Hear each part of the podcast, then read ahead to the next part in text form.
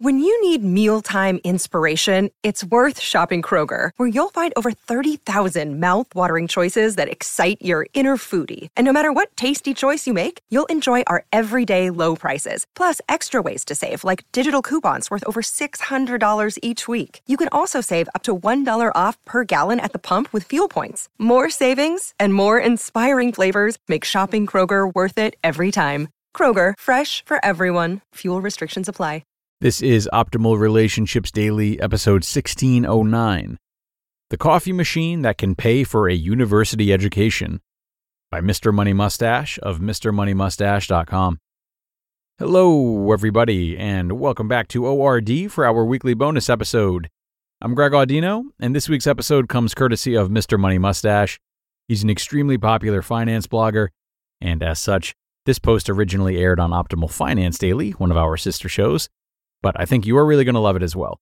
So let's hear it narrated by our O F D host, Diana, as we optimize your life. The Coffee Machine That Can Pay for a University Education, by Mister Money Mustache of Mister Money Mustache dot com. Now that readers are starting to fantasize about getting a little bit of this early retirement action for themselves, Mister Money Mustache is getting many questions about the typical expenses people imagine in their future. One of these is, how will I pay for the university education of my children? I must admit, even as the dad of a five-year-old, I don't do much thinking about how I'll pay for his education. And I don't think you need to worry too much either. Why? Because once you grow your money mustache a bit, this will seem like a tiny amount of money to you. And as with every other expense in your life, it is in your control. How much does a college education cost? Some people get big spirals of fear in their eyes and cry out two hundred thousand dollars. Yeah, in the worst case, if you pack your kid off to the most prestigious and expensive private university in the country, he never gets a job or scholarship and no financial aid, and you pay for all his rent, clothes, beer, tuition, and books. It is possible to spend this much or more on an education. But I just looked up some real numbers for my local University of Colorado at Boulder, apparently a pretty fine institution. In-state, out-of-district tuition is six thousand four hundred forty-six dollars. Out-of-state tuition is twenty-six thousand seven hundred dollars. Fees are one thousand four hundred eighty-six dollars. And room and board is ten thousand three hundred seventy-eight dollars. Hmm. What I see is seven thousand nine hundred thirty-two dollars per year for tuition and fees.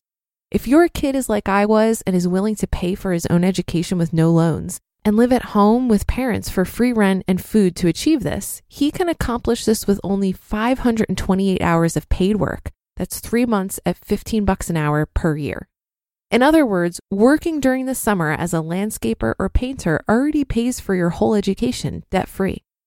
That's the minimum cost scenario. Now let's take the maximum cost, out-of-state tuition plus room and board, one hundred forty-eight thousand dollars for four years. But let's say you have a baby right now. You'd like to pay her way in full to Colorado University even though you live in another state, and you don't want her to ever have to work or to get any scholarships between now and graduation at her twenty-first birthday. No, you don't think this will make her grow up to be a spoiled brat with no work ethic, because look, she's just a cute little baby right now. You currently work, and you and your spouse both like the local Starbucks a bit too much. In fact, you each stop in at the drive-thru every day for a coffee and small treat on the way to work. You also stop in on the weekends too. In total, you average seven dollars each per day for fancy coffees and the occasional lunch here and there. You can probably guess how this adds up. This habit, compounded at seven percent, adds up to about one hundred forty-eight thousand dollars over seventeen point five years from your baby's birth until she starts university. So just switching to brewing good coffee at home, which I just calculated costs about ten to fifteen cents per cup if you buy your organic fair trade espresso roast in two point five pound bags from your local Costco, will pay for pretty much the whole worst case education. And as a Mister Money Mustache reader, you will not be incurring a worst case education cost. Your kid will be a school whiz because you will have time to be home and read with her. She'll earn money throughout high school, perhaps even doing some advanced assistant work for your own part-time consulting career.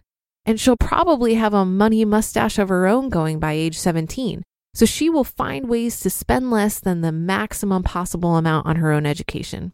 She'll graduate debt-free and be financially independent before she even has kids of her own at age thirty. A permanent repeating family dynasty of happiness and wealth will be born. At this point, you'll invite Mister Money Mustache out for a decadent sushi meal and thank him for changing your lives.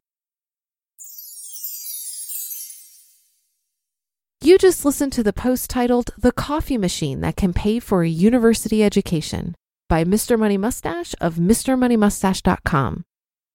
You often hear daily coffee habits criticized in personal finance content, but I think it represents something much bigger than actual coffee.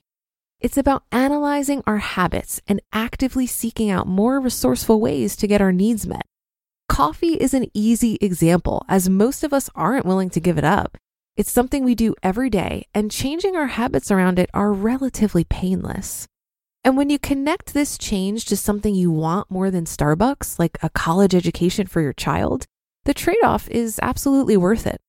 I'd encourage you to look for other examples of daily spending that can be optimized and what that could mean for your financial goals. This article also reminds me that there are many resourceful ways of getting your needs met. When there is a will, there is often a way. The comments to this article were filled with stories of how people paid for their or their children's education without breaking the bank, starting with community colleges or focusing on in-state offerings over private schools. And applying for scholarships are just a few ways people are being resourceful about getting their educational needs met. And that's a wrap for the Sunday show. Have a great rest of your day, and I'll be back tomorrow with a brand new author and where your optimal life awaits.